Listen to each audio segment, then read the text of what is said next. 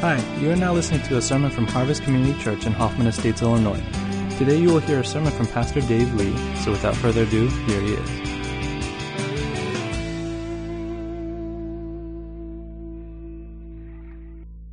If you're new to our church, my name is Dave. Uh, I'm one of the pastors here on staff. And uh, in a sort of disjointed way over the summer, in between a lot of travel, been working our way through a series of sermons on Jesus' great Sermon on the Mount. It is, without doubt, one of the greatest speeches ever made. I think it is arguably the most important sermon ever given in the history of the world. And that's why it was with some fear and trembling that I embarked on the sermon series, because it's a little daunting to give a sermon series on a sermon that Jesus himself preached with a really deep desire not to get it wrong, but to get at the heart of what Jesus is saying. And here's the reason that I think the Sermon on the Mount is so powerful. Because at the surface of it, it is such an easy sermon to understand. But once you actually understand with clarity what Jesus is saying, it is almost impossible to accept without the help of God's Spirit. It's a very easy sermon to nod your head to and agree, but when the rubber hits the road and you're called to practice what Jesus taught in the sermon, in the midst of a real world that's messy and broken and imperfect, you will find it is one of the most difficult things to put into practice. And I'm finding that as I write. I, as I'm writing these sermons, I feel very, um, like I'm constantly picturing people's faces as I realize what Jesus is saying. I think, I don't know if I could actually say this with a straight face and be taken seriously, because it is so against everything that our world teaches and stands for. And yet I think if we take him seriously and really embrace the Sermon on the Mount, it will deeply affect our experience in the world. This morning I want to look at Matthew chapter five, verses thirty-eight to forty-two. And because I was too tired to be creative, I'm just going to call this one Revenge, because that's really the topic. The topic of this passage of Scripture, this part of Jesus' sermon, is how we handle the temptation to seek revenge when we've been mistreated. Now, revenge is a very strong word. It is represented on a spectrum of things, of just simple retaliation or a little a little jab back for something you've done, to full-on like retribution for something serious that was done to us. But it is a universal human experience that when someone mistreats us, there's a very strong desire to make that right. Here's what Matthew chapter five, verses thirty-eight to forty-two says. You have heard that it was said, eye for eye and tooth for tooth. But I tell you, do not resist an evil person. If anyone slaps you on the right cheek, turn to them the other cheek also. And if anyone wants to sue you and take your shirt, hand over your coat as well. If anyone forces you to go one mile, go with them two miles. Give to the one who asks you, and do not turn away from the one who wants to borrow from you.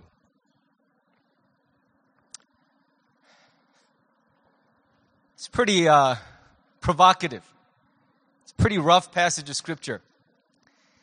And um, if, as you were hearing that, you were like, that's so blessing, you got to pay more attention. That, that's jacked up. That's like, if you really paid attention to what Jesus just said, it is nearly impossible to accept and to practice what he just said. Because everything in our flesh screams that we should go in the opposite direction of what he just said. See, if you've ever been wronged by someone, not accidentally, but because they intentionally use their energy, their time, their resources, their creativity to do harm against you. Like, their goal was to mess you up. If you've ever been the victim of that kind of wrongdoing, you know, the initial feelings are pain and rejection, betrayal, even shame. But very quickly, those feelings evolve into something else, into a desire to get even, to even the score, because injustice creates an imbalance in our universe. It leaves open a real debt. We, we understand instinctively that when someone does something wrong to us, that has to be addressed. It cannot just be left to stand on its own. And very soon, the pain of being mistreated evolves into a desire to make our aggressor or our attacker feel what they made us feel. And it's interesting that this desire for revenge to get even starts to burn like a fire in us. And as we nurture it, as time passes, it grows stronger and stronger until quite often the desire for revenge even exceeds the original injury. So that quite often in history, what we see is when a person takes revenge, the revenge is way in excess of the original offense, because it's not just the material and physical pain which I endured at that person's hands, but the desire to make you pay for the, the fact that you actually tried to hurt me.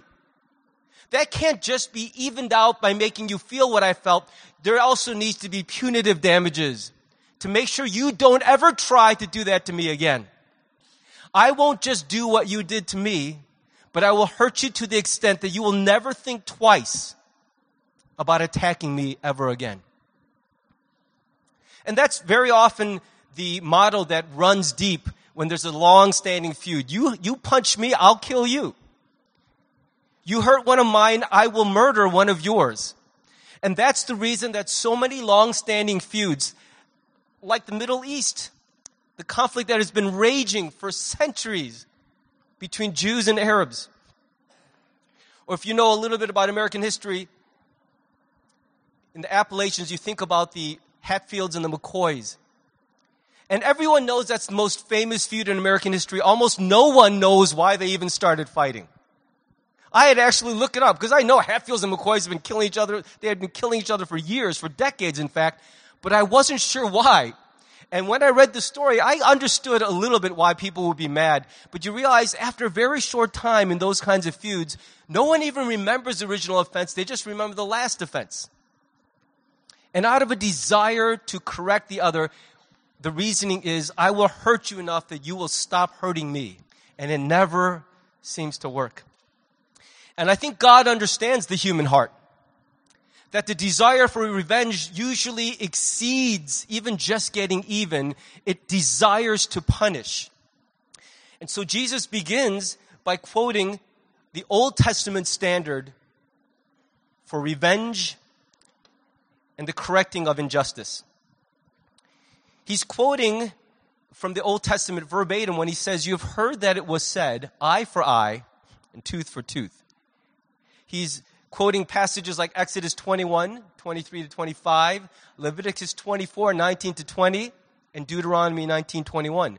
These are the passages in which God spells out for Israel the standard and the limits of the revenge we can seek when someone has mistreated us. And at the heart of this teaching is that the punishment must match the crime.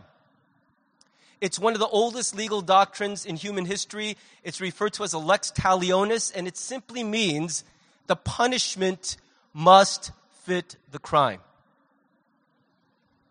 That's why we don't just give you a, a, a fine for murder, and that's why we don't put people to death for speeding. We understand that at the very least, what we do in retaliation cannot exceed the original offense. Now, a lot of people commenting on this part of, this, of Jesus' Sermon on the Mount will argue the main force of the Old Testament teaching was to make sure people don't go overboard, that we don't kill in exchange for injury, but that when someone hurts us, we limit ourselves to doing back to them what they did to us. And in fact, what the lex talionis does is it transfers responsibility for this kind of retribution, not at the personal level. I don't just take out vengeance on you, but I bring it to the courts and they adjudicate it. They make sure that something just and fair is done in response to injustice. Deuteronomy nineteen, twenty-one, that's one of the passages Jesus is quoting. If you read the whole thing, it's pretty stark in its demand. It says, "Show no pity. Life for life. eye for eye, tooth for tooth, hand for hand, foot for foot. The desire for revenge is wrong, but it is a distorted reflection of something that is true, and that is that justice, or injustice rather, demands some kind of response. It cannot just be left to stand, that justice requires retribution. For an injustice to be corrected, you cannot just leave it be and just ignore it, blow it off, and say, I'm sure time will heal. Justice requires retribution. And that remains true today. But we understand that at the cross, Jesus did something profound with respect to the way that justice works. And even though God in His Spirit demands justice, Jesus, because of what He did on the cross, is able to say to us this crazy thing. I tell you, even though that's the Old Testament standard, that whatever someone did to you, do back to them in equal measure. Jesus says that's a standard no longer enforced because I have come. That if you will follow me, here is a new standard. Do not resist an evil person. This is one of the most hotly debated passages of, of the entire New Testament. And I think you'll understand why very soon. It's a really hard thing to wrap your mind around. And in fact, it's been talked about so much that very common phrases in our culture come out of these verses. Phrases like turn the other cheek, go the extra mile, the shirt off my back. Those are phrases we speak quite often, and they come all out of this passage because Jesus gives this provocative, crazy standard for how we're supposed to respond to mistreatment. And let's face it, this is more comforting when somebody does wrong. When you mistreat me, I like the Old Testament better than Jesus' Sermon on the Mount. I'm like, I will show no pity. Eye for eye, tooth for tooth, life for life. That's the way I want it to work. That soothes me. It makes me feel like somehow the imbalance in the universe is set right again. And that makes sense to me. But Jesus says this crazy thing, do not resist an evil person. And it's incredibly important how we interpret that phrase because that's where all the controversy swirls, is how do you interpret this phrase, do not resist an evil person? Some people have taken a really extreme view and they said, if you're a real Christian, you just let evil people just steamroll over you. You don't even make a peep. You don't protest. You don't stand up. You let evil run its course, trusting in God's ultimate justice. Some have even gone as far as to say for us to have policemen and soldiers and governors is unchristian because those people serve to resist evil, and Jesus told us not to resist evil. I appreciate how literally they're trying to take all that, but I think that fails to understand the broader context of Jesus' actual life and ministry and the rest of the testimony of Scripture. I think what Jesus is really saying is not that we should be passive and non-resistant in the face of evil. But he's saying that the way we respond to evil matters supremely. That while the Old Testament and, in fact, our human nature demands some kind of vengeance, an eye for eye, a tooth for tooth. If you snub me, I will snub you. If you hurt my child, I will hurt your child. If you shut me out, I'll shut you out. If you steal from me, I will make sure you lose what you have. That's the human spirit. That was the Old Testament standard. That's how injustices were made right before Jesus. But Jesus says that the way we respond to mistreatment and injustice should not be in the same manner in which the injury was given. I think that the, the British theologian N T Wright really gets it right. He actually made a translation of the New Testament that hasn't gotten very much attention, but it's called the Kingdom New Testament, or the K N T. And it's a very interesting take on the New Testament. And in his translation, here's how he renders verse five thirty-nine. He says, don't use violence to resist evil. We must have a strong, active response to injustice and evil, but we cannot, in Jesus' name, respond to evil using the same violent means that the evildoers use. In other words, where the Old Testament standard is meet aggression with aggression, meet violence with violence, Jesus says there's a more powerful way, but it's going to require greater strength than taking vengeance. I, I want you to imagine if they did this literally, that if somebody cut your ear off in a fight, then at some point a, an agent of the court would have to take a knife, and in, in this place uh, uh, of official administration, they would take a knife and cut your ear off. Think about how violent a thing that is to even the score. He says, that might create a fleeting sense of soothing for your desire for revenge, but it fixes nothing. The desire to seek retaliation, to meet aggression with aggression, is soothing at first, but accomplishes nothing in terms of God's desire and vision for our world. Revenge might make you feel a little bit better for a moment, but the truth is that revenge does not do anything to heal the wound of the original offense. The pain of what that person did still remains very much in your life, and the person you just sought revenge on, it never really transforms them to a place of true remorse and repentance. When's the last time you sought revenge on someone and they said, you know, your, your vicious response to what I did really changed my heart? Man. Like after I slashed your tires, when you slashed all four of my tires, I just sat there in my car and thought, what is wrong with my life? Why do I do this to people? It doesn't work that way. In our minds, in our twisted logic, in our rage and fury, we think if I just hurt you back, you'll know, and then you'll stop doing this to people. It never works, does it? History has borne out time and time again that retribution and revenge actually solve nothing. It only provides us a cold and fleeting moment of satisfaction, followed by still the very brokenness and messed up nature of the world we live in.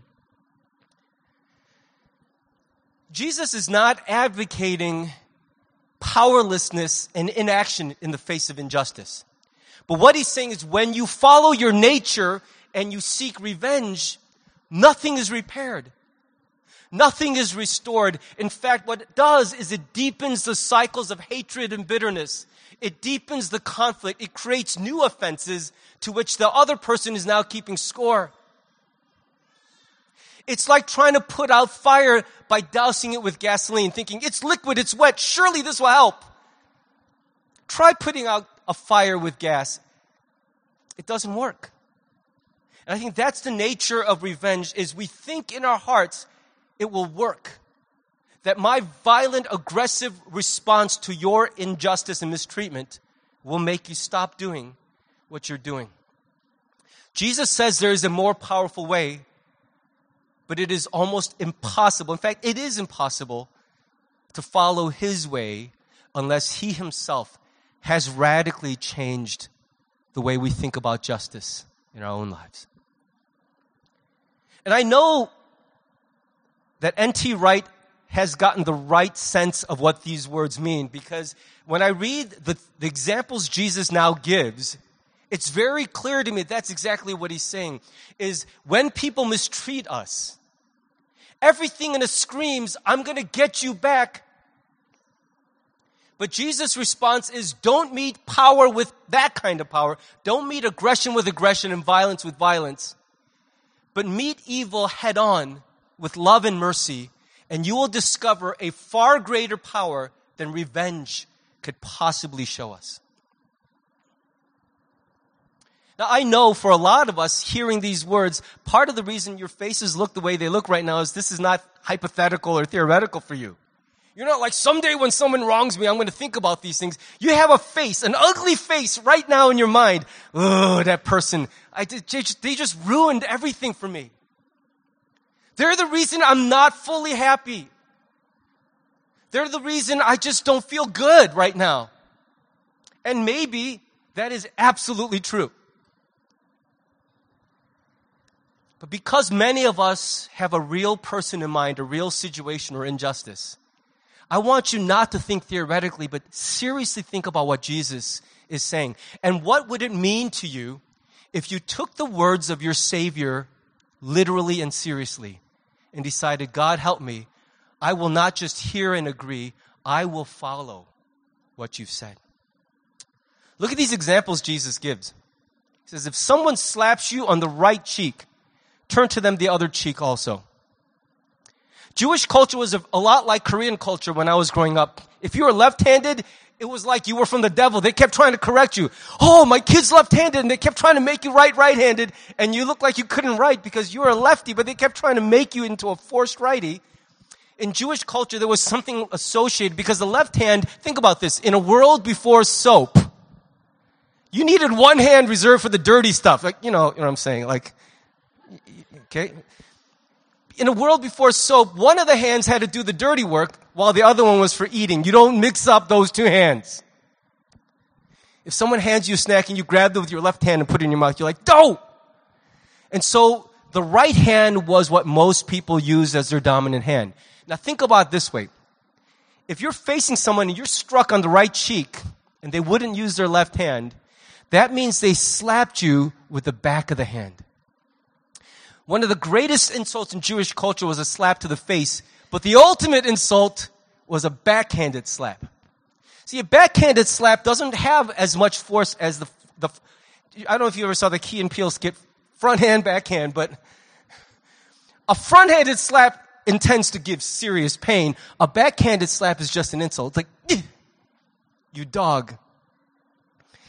It, if you were a Jewish person slapped with the back of the hand, that is about as demeaning and insulting a gesture as another person can do to you. And if that's what someone did in order to demean you, everything in your flesh would be screaming, hit him right back. You backhanded me, I'm going to backhand, fronthand, backhand, fronthand you. Let's go, it's on. And Jesus, knowing that's how we're feeling in that moment, says to us, but if that happens, you as my follower say, hey, I have another cheek. Give it your best shot. Turn the other cheek. And we'll unpack that. For now, let the tension of that just sit with you. Okay? We're going to just keep ratcheting up the tension. If you're paying attention, this is going to make you more and more uncomfortable. The second example is, if anyone wants to sue you and take your shirt, this is someone in court who's pursuing you with one intent. It is to ruin you. It is to reduce you to nothing, to take from you everything, literally the shirt off your back. Most Jewish people had two garments, an inner and outer garment. One was a shirt or the tunic. The other one was a cloak or a coat.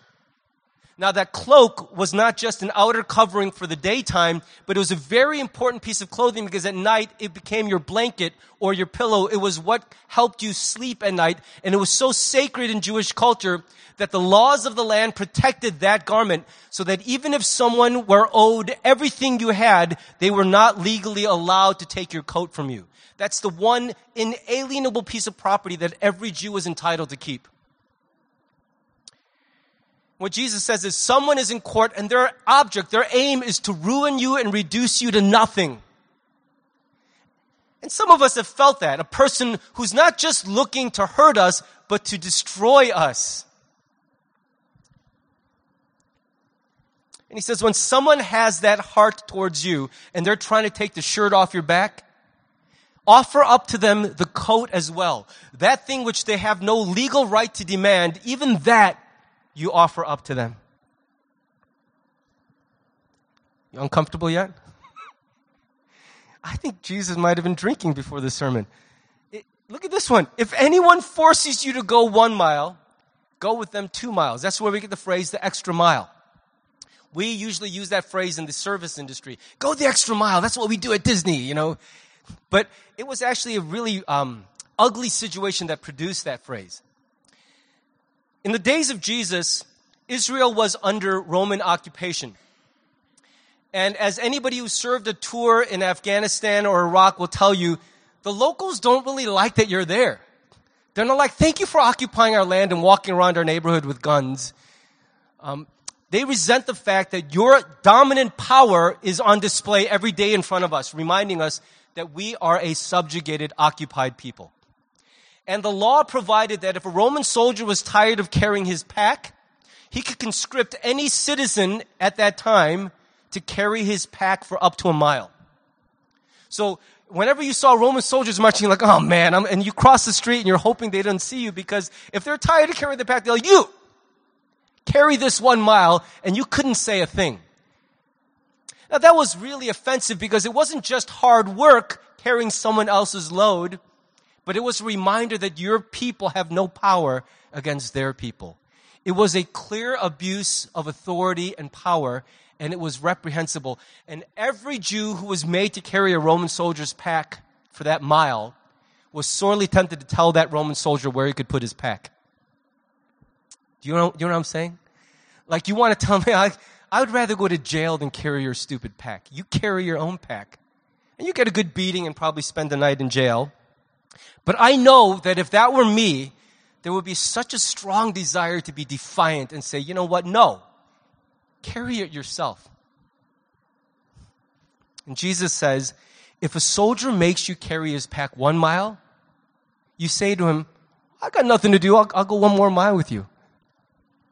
What's it like living in our land? Do you have family back home? And the people are hearing this and thinking, this man has lost his mind. And then finally he says, if give to the one who asks you, and do not turn away from the one who wants to borrow from you. We work so hard to make sure that we and the people we love are cared for. Nothing comes easy in this world. If you have wealth and security, it didn't come automatically. You work very hard to make sure that you and yours are taken care of. But every once in a while, another person who sees that you have more than they have will impose their real needs upon you, and it's very uncomfortable to be put in that place. What do you do when you have a new car and someone says, hey, can I borrow your car for like an hour? And you're put in the position to have to look at a person and you go, no, I'm sorry. I'm not comfortable with that. It's my car. And so we resent a little bit when a person in real need imposes that need on us and asks to use what is legitimately ours. And sometimes, and I think that's the subtext of this, a person understands that you're a generous, kind person, and sometimes needy people will even take advantage of those who are kind and keep milking the same udder over and over, if you will. I've had that happen to me, where I'll help a person, and I'm saying, I'm, I'm going to help you. And they just stop trying. They keep coming to me for the same help. I'm like, I want to help you, but you're breaking my back here. At some point, I want you to be able to stand on your own. Your need always becomes my problem, and it's starting to get very heavy. It's not the worst kind of persecution you might feel. It's weird even to frame a person's need as persecution, but it's a kind of expression of power which puts us in a weird position. And Jesus says, anytime someone asks you for something, wants to borrow something, puts you in that position of imposing their need on you, if you are going to follow me, give it to him. I think what these examples have in common is in each case, someone is exercising power to initiate something in our lives, something over which I have no control. If you slap me, I, I can't control that. I might even be shocked. I'm like, I, no, I didn't see that coming. You slap me, I'm like, whoa, why'd you do that? If someone sues you, if someone abuses their power over you, if someone imposes their need or burden on you, those are not things we have control over. But what Jesus says is you have all the power and control over what you do in response to that. The first move may have been theirs, but the second move is entirely yours. If someone slaps you, if someone sues you, if somebody abuses their power over you, you can't control the fact that that's happening, but you have every bit of control over how you choose to respond. And in a moment of great clarity, Jesus said to his disciples, whoever wants to be my disciple, listen to this, must deny themselves and take up their cross daily and follow me. This morning's message is one of those messages that reminds us that Christianity is not a way of life that can be pursued on our own strength. It is not something you can live out because you've decided to be a good person. Its standards are so impossibly high unless God radically changes something deep inside of us. The way of Jesus is impossible to live. But if we can live this way because he's changed us, something profound will happen in the world around us. See, at the heart of Christianity is self-denial. And I think it's so easy to agree that self-denial sounds like the right way to live, but we're so rarely put in situations where self-denial is demanded of us. Most of the self-denial is voluntary. We choose to sacrifice, and it makes us feel like better people. But it is in the face of mistreatment and injustice that self-denial takes real shape. Look, I can deny myself and say, you know what? I've already had two ice creams. Why don't you take my second one? I'm such a good person. And I can deny myself that way, but it's in the face of mistreatment and injustice and attack that self-denial suddenly takes a real clear view. And it's in the face of that kind of mistreatment that it's revealed to us just how seriously we have decided to follow Jesus. I think if nobody ever mistreated us or attacked us, we would never fully know if we've decided to follow the way of Jesus, if we really have a capacity for denying ourselves. When Jesus tells us this is how we should respond to injustice and mistreatment, it's nothing less than what he did already for us when he took the cross willingly. See, our sins demanded an answer. And it's only easy to judge another person if you forget that you yourself are worthy of judgment. That you've done things that set you as an enemy of God, and that unrighteousness demanded a response. That it, it required retribution. Someone had to, someone had to pay to make things right. What Jesus says is, because I've already done that for you, it will no longer be impossible for you to respond to the injustice of others this way.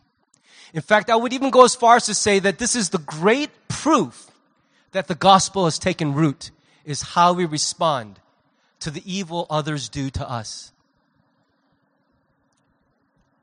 And not just the initial response, not just the first three or four efforts, but in the end, the way we handle the mistreatment of others is one of the greatest proofs that the gospel has taken root deep in our being. When a person attacks us, their hatred for us is really easy to see, but behind their hatred of us is very often a deep self-loathing and despair. I don't think it's possible to be really cruel to another person without first learning to hate yourself. And when a person attacks us, they usually are expecting revenge. In fact, sometimes that's what they want. I can't explain it, but I've met a lot of people who are so broken inside that they attack others wanting a good fight. It's only in conflict that they feel alive. They're spoiling for a good argument. They hate themselves, so they want to make others hate them too. It's a strange psychology, but I've seen it again and again and again. Why do you act like this? I don't know. But somewhere deep down inside, in the heart of every aggressor and attacker and evildoer, is a broken spirit. Is somebody in whose life something went terribly wrong and they are no longer who they're meant to be. Something is really off and is broken inside of them. And what Jesus is teaching us is that when we respond to the evil that person does to us with revenge, which is so natural, so expected, it does nothing to address their heart. It just deepens the cycle of brokenness. But when they unexpectedly receive love and mercy and grace, it's a shocking, jarring, attention-grabbing experience. And that has real power to change the way the story ends. The Apostle Paul summarized this teaching of Jesus so beautifully at the end of his letter to the Romans. Here's what he says. Romans twelve, eighteen to twenty-one. If possible, So far as it depends on you, live peaceably with all. Beloved, never avenge yourselves, but leave it to the wrath of God, for it is written, vengeance is mine, I will repay, says the Lord. To the contrary, listen to this. If your enemy is hungry, feed him. If he is thirsty, give him something to drink. For by so doing, you will heap burning coals on his head. This is such an important statement. Do not be overcome by evil, but overcome evil with good. We will never rid the world of evil by fighting evil with more evil. If we don't learn to meet evil with good of Christ, evil will overcome us. See, what Paul is saying is no one gets away with anything. No injustice will ever really be left to stand, because at the end of all things, everyone will give an account to God for what they've done and said. Nobody gets away with anything. One of the fundamental ways we express faith in God is to say, this thing which that person did needs resolution. It demands justice, and that justice will come one day. My role is not to seek that justice, because vengeance and retribution belong to God, but the calling He gives to us is, in this moment, don't focus on vengeance. Focus on overcoming evil with good, or that evil will overcome us. Professor Scott McKnight, in his commentary on the Sermon on the Mount, offers up a story, a testimony by a young man named Jared McKenna. He's a dude that is a rising Christian leader in Western Australia. He preaches a message of very strong, active response that is nonviolent against the injustices and evils of the world. And he tells about a formative experience he had when he was a university student. He was an art student. And on a train ride home from school, he had been reading the speeches of Martin Luther King Junior for the first time in his life. And he was caught up in the words that were so provocative.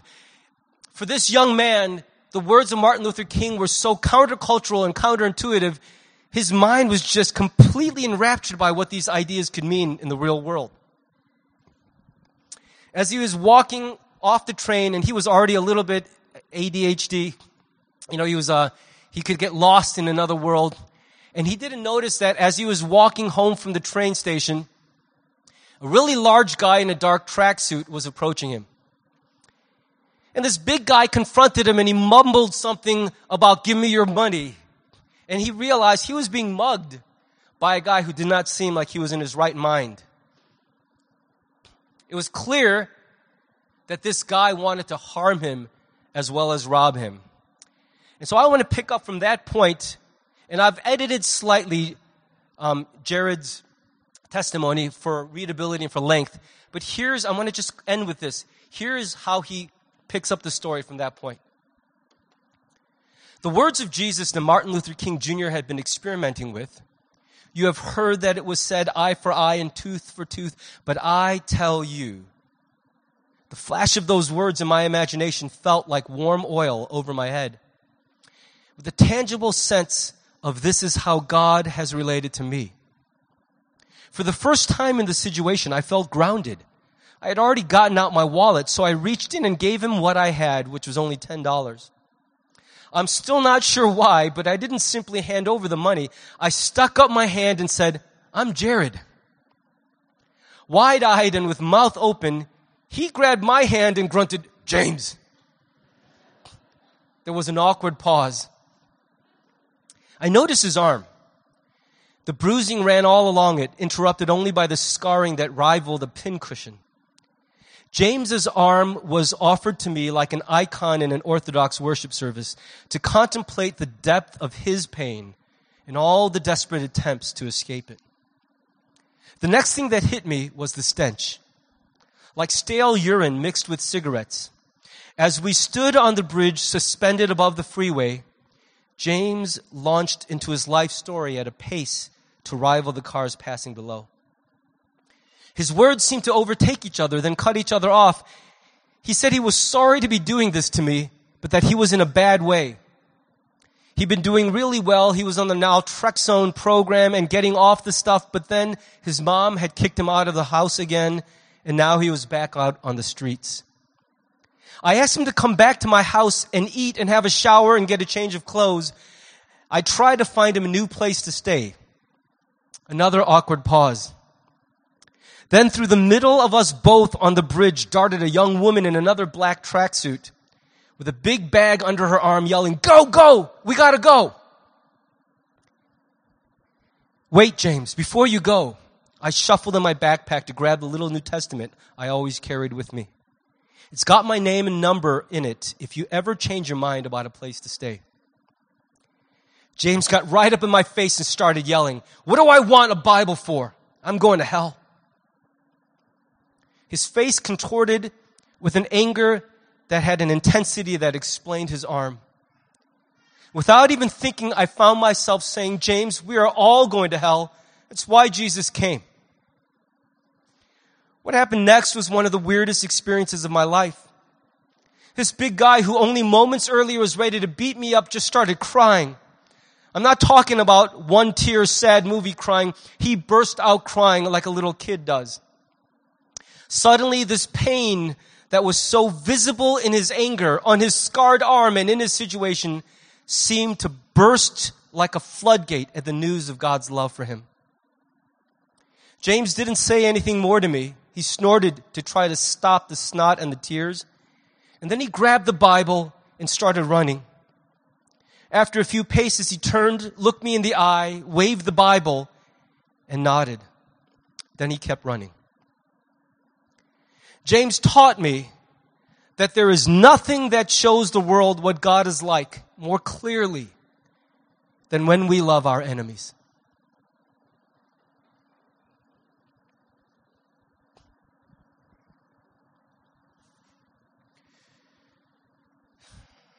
I'm going to ask you to just bow your heads with me. On most days, it's very easy in America to believe that the Christian life is not such a hard life. It doesn't really take that much to be a good person, a Christ follower. But every now and again, someone will do something to us so hurtful, so wicked, so unfair. It will demand a response from us. It cannot simply be left to stand. And in that moment, we have a decision to make. I mean, what difference is it going to make in that moment that I follow Jesus? Because everything in my flesh is screaming, "Get them back. Let them feel what they've made you feel. Teach them not to do this to you or others." But Jesus says, if you do that, the only thing you will succeed in doing is escalating the anger and conflict and cycle of hatred that will exist forever between you. That is not the message of the cross. It is not the way of Jesus. The way of Jesus is to overlook an offense because Jesus has overlooked yours. And it is to do this impossible thing that when someone mistreats me, I answer that injustice with love and mercy. And it will be so unexpected, so jarring and shocking to that person who is ready for a fight. It will grab their attention. And that powerful act, more than any act of retaliation, can bring that person to a place of true repentance and remorse.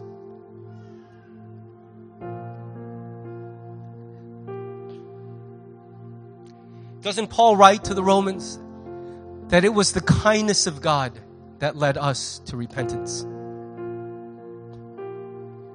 When have you ever walked away from an act of vengeance and thought, "I feel much better. Things are going to be good now"?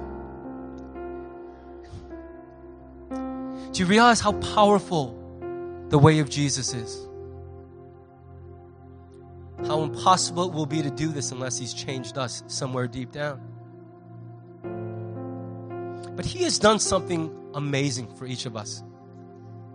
And because of what he's done, it is not impossible for us to respond to the wickedness of others with love and mercy. And if we will do it, we will marvel at how it affects the people around us and how it affects us. So I want to ask you for a moment to think about that person with whom you have this broken relationship. And it's broken because they have done something to you that was unwarranted and undeserved. You can't explain why they did it, but it has hurt you deeply. And for this moment, put aside everything you feel in your flesh and ask Jesus to enter into that moment with you and say, Jesus, if you could lead me now, how do you want me to respond? If I intend really to follow you, where are you taking me here in this? And as it becomes clear, I think the next prayer has to be, I don't think I can do it without you. You got to help me. Please help me.